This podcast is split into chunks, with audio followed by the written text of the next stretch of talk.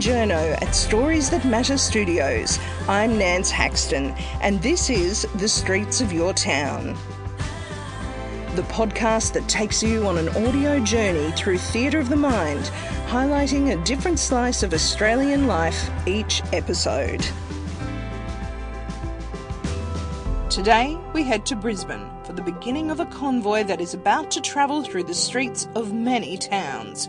We meet two returned soldiers from very different military conflicts who both have one thing in common post traumatic stress.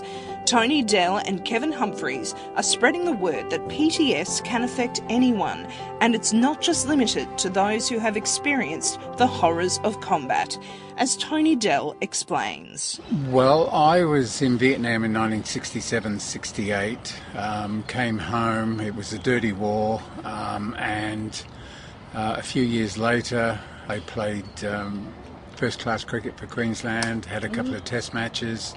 And for 40 years, um, I had post traumatic stress disorder without knowing it and wasn't diagnosed until 2008.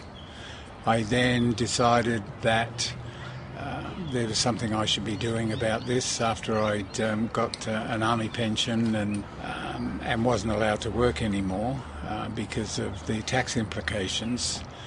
And I thought, well, what can I do? Um, because one of the symptoms of post traumatic stress disorder is you become a workaholic because it's the brain's way of coping with, you know, the stuff that's inside there. And we're now leaving uh, Brisbane on October 2 and Not far away. no, and travelling from um, Brisbane, but we'll go to New England this time instead of um, the Pacific Highway. We'll um, stop at um, Armidale, Dubbo. Um, we'll be um, at Bathurst for the uh, for the race. We've got 17 stops, and uh, we'll be in Goulburn. Um, where the police academy is, so it's not just military, it's first responders as well. Um, and then we go into Canberra, and we've got a massive um, uh, day in Canberra with um, the ACT government putting on a civic reception for us. Um, and then um, every uh, every day of the year except Christmas Day, they have a last post ceremony at the uh, Australian War Memorial, and we'll be laying a wreath uh, on behalf of um, all the tens of thousands of um, soldiers that have died as a result of their uh, the trauma um, that uh, impacted on them in their service. I mean, there's 100,000 plus names on the walls of those that were killed in action, but no one ever remembers those that have died um, as a result of their trauma. Whereas there's still really a lot of ignorance as to what post traumatic stress disorder really is. I, I, I think in the public arena there's still ignorance. You know, and, and that's what we have to uh, try and cut through. I mean, our mantra is from awareness comes knowledge, from knowledge comes action. So the more people we can make aware, and especially the politicians, um, you know, I think there's a few that get it, but you know, I think PTS or PTSD is um, is one of the least understood of all the illnesses. You could have ten different people with post-traumatic stress, but there's 10 different answers to making them better again. You know, and it's not a weakness, it's an illness. And uh, I mean, that's, that's one of the things that we're trying to cut through. I mean, we'll have on the convoy with us counsellors, we'll have people from DVA, we've got uh, two or three police people that um, have been there, done that, and can talk about their resilience and how they've overcome it. Hopefully, we've got a couple of uh, ex Invictus athletes with us who, despite you know, losing limbs and um, and the obvious mental scars that go with that. They've come through it, and uh, you know, they've now represented their country in um, in sport. And I mean, exercise and sport is an important um, uh, way of um, of overcoming the problems. You say that you think now that you lived with it for 40 years, would you hope that people who've served in active combat like you did, would they be picked up a bit quicker now, or do those symptoms still largely go unnoticed? Oh, no, I think they get picked up. You know, I think um, you know I was talking to. Uh, Air Vice, Vice Marshal McDonald in Canberra last week, and uh, Strategic Health Command comes under his um, his command, and uh, he's saying, you know, we're much better at it now. You know, we get it, and um, and um, there's a lot of things in place now that uh, uh, are sort of cutting through, and but you know, there's still there's still the people that won't um, own up. Um, we had a classic case of General John Cantwell, um, who was one of our better um, commanders in Afghanistan, um, who lived with it for 15 years and um, and didn't tell anyone. You know, and I've sat down with his army commander and, and, who was the chief of army, and Angus Houston, who was chief of defence. And they said, you know, we're very, very dirty because A, we didn't pick it up, and B, he didn't tell us. And so it's really that's the two pronged approach, isn't it? There's yeah. got to be that support there, but also people do need to come forward, I suppose. Well, that's it. Mm. You know, and the hardest part, the hardest part is, um, you know, is making that first phone call or having that first conversation where you start to talk to someone, and um, and you tell them that you're struggling. And that's the first step, you know. And we're um, partnering with um, a one-man stage play called Shell Shock, okay. which is uh, a one man play, um, an adaptation of a book called Shell Shock, written by um, a British Afghanistan um, veteran. Mm. And I'm trying to get that staged in Parliament House in front of you know, a whole raft of uh, federal politicians, mm. so that you know they can see, in a rather comedic way, um, but you know it's, it's, still fairly confronting, mm. um, just what happens to uh, to a person who thinks they're okay and they're not fitting into civilian street and it's not until you know you finally make that first phone call that you know something starts positive starts to happen well, what if there's somebody listening in who thinks, oh, yeah, maybe this could be me? What are some of those symptoms that really should be saying it's time for you to talk to someone? Oh, well, it's bad dreams. Um, I mean, in my case, it was bad dreams, night sweats, grinding of teeth. Um, unexplainable um, outbursts that you don't know you're doing. I mean, I still struggle a bit after these uh, all these years in that uh, you know I'll say something without really knowing I've gone off, and you know my son especially and um, and Sally, my partner, um, will, will check me, and I mean it's happened, but then it's gone, mm. and you don't really know at times you know that you're being objectionable. So I mean you become sort of a a bit of a social pariah. Mm-hmm. I mean, you tend to sit in restaurants with your back to the wall without knowing why. And why is that? Oh, it's just you know, so you can see around you, and um, you know, there's uh, there's going to be no surprises. Mm. You startle at the sound of a car backfiring, mm. and sudden noises um, might uh, just startle you. People come up behind you, and you don't hear them, and uh, all of a sudden you jump. You know, I mean, mm. just just a whole range of things you just forget how to love, um, and um, and your relationships um, suffer. But you know, I mean, I went 40 years, and I thought it was okay. And uh, uh, my wife at the time um, said, um, "You're just like your father, who was in the Royal Navy in um, in World War II." And I said, "No, I'm not. No, I'm not." You know, and he was a grumpy old bugger. But it wasn't until he died and I was diagnosed that I said, hey, she was right. I'm a clone of my father. But, you know, you, you get rather OCD, and that's uh, one of the reasons why, you know, I keep on keeping on with this, is mm. that uh, you just don't want to let go. I mean, you've started something, and, uh, you know, I guess sometimes it's that fear of failure. Tony's partner, Sally Hodder, is helping organise the convoy, which is proving to be a logistical exercise in itself. The convoy will wind its way through inland New South Wales to Sydney to meet up with the Invictus Games for injured servicemen and women in late October. It's part of the campaign they've dubbed Stand Tall for PTS. It's interesting from my perspective because Tony is the he's the ideas person. I mean, he's an incredibly creative person. I guess Tony with his PTS, lots of sort of detail type of stuff, numbers, figures, tend to be not of a great deal of interest. So I sort of pick up the slack on those sorts of things uh, and help with the logistics.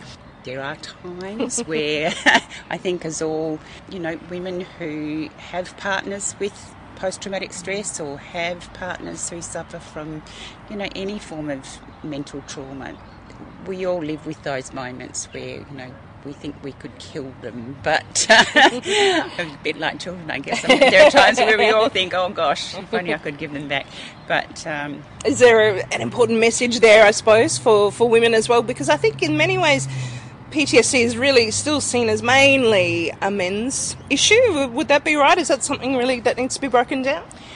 I think definitely it mm. does because I think PTS for so long has been you know, you say PTSD to somebody, a post traumatic stress mm. disorder, and they go, oh, military. I mean, that's just, this, the simple reality of it.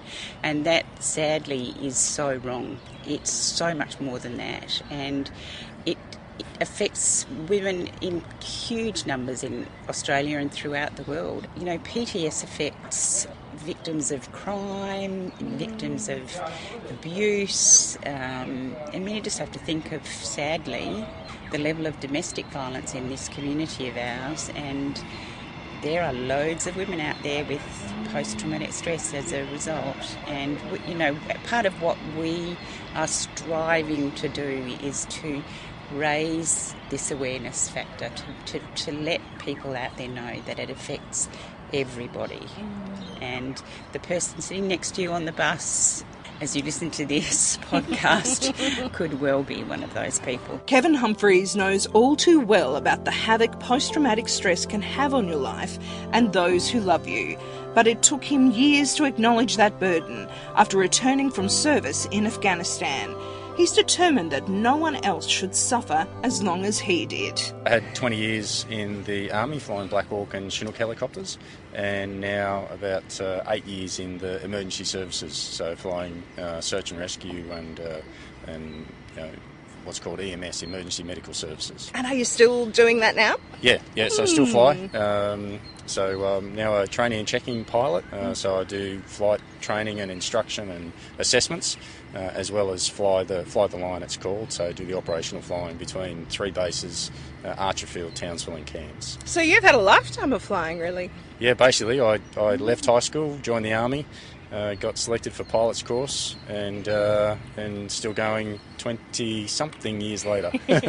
and your involvement here, of course, with uh, the, the PTSD, the, the convoy. So on the big launch day, we'll be having a chopper flying down right near where we are now, here at West Rugby Union Club. Yeah, that's right. The convoy is all about raising awareness around mental illness and mm. post traumatic stress for veterans and emergency services. And, uh, and I, I sit in all three camps as a veteran, as a member of the emergency services, and someone who has uh, had mental illness as a part of their life. Can you tell us a bit about that and how how you came to grips with that? A bit about your journey. Yeah, so uh, so I've had lots of deployments in the in the military, Iraq, uh, East Timor, and Afghanistan, and I uh, fell in a heap in 2008. Uh, after after my last one, and it was a, a culmination of a, a whole heap of things undiagnosed post traumatic stress for about five years, as well as depression, anxiety, uh, and unfortunately a bit of workplace bullying, which was really the icing on the cake. And when I, I fell in a heap, I was contemplating suicide and uh, got to the point of, of having a breakdown. And although I got back to work after about nine months, I, uh, I kept it a secret. Mm. And it wasn't until mid 2015 that I finally spoke publicly about it for the first time through some coaching and whatnot that I had. The end result of all that is, yeah, the uh, the rescue helicopter from Brisbane, Rescue 500, uh, is going to be landing here at the West Rugby Club as part of the launch day on the 30th.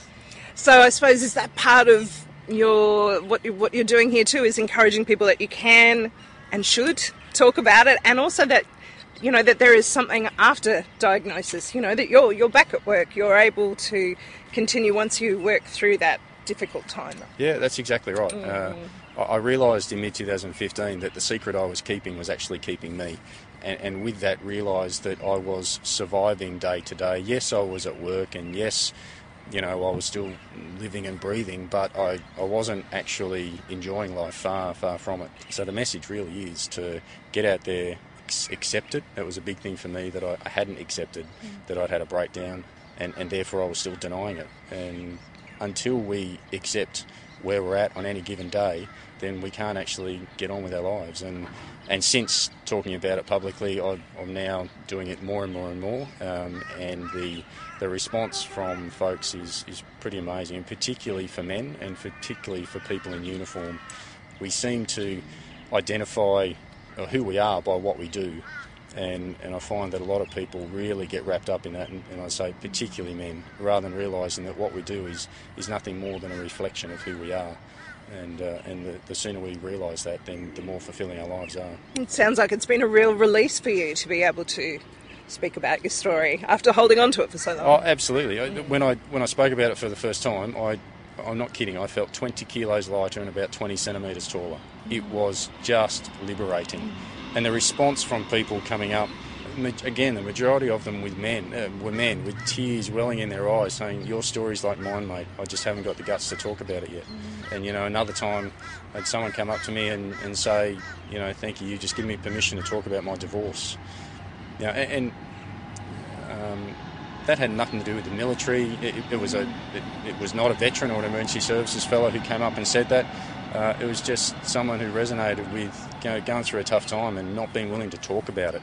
Uh, and, and realising that when they do start talking about it, that life will get a lot better for them. When you're going through it, when you're in the depths of it, you think you are the only person that has these issues, and you're the, and that no one else will understand what it is you're going through. Um, and and despite the differences, whether it's in service of military or emergency services, the type of service, the the, the, the event that led to it, in in many cases, what led to to my uh, breakdown and contemplating suicide wasn't the bullets, wasn't the rockets, wasn't the trauma. Uh, it was a whole bunch of other things behind the scenes. Uh, you know, I, I dreaded putting one of my men or women into a, a casket when I was deployed. That that weighed on me every single time I went to sleep. Uh, and you know, so so it's different for everybody, and and yet there are very common threads that run through every story and every person, and and it's that commonality that everybody can relate to. You just can't see it at the time when you're at the depths, but it's there. What are some of those common threads, would you say?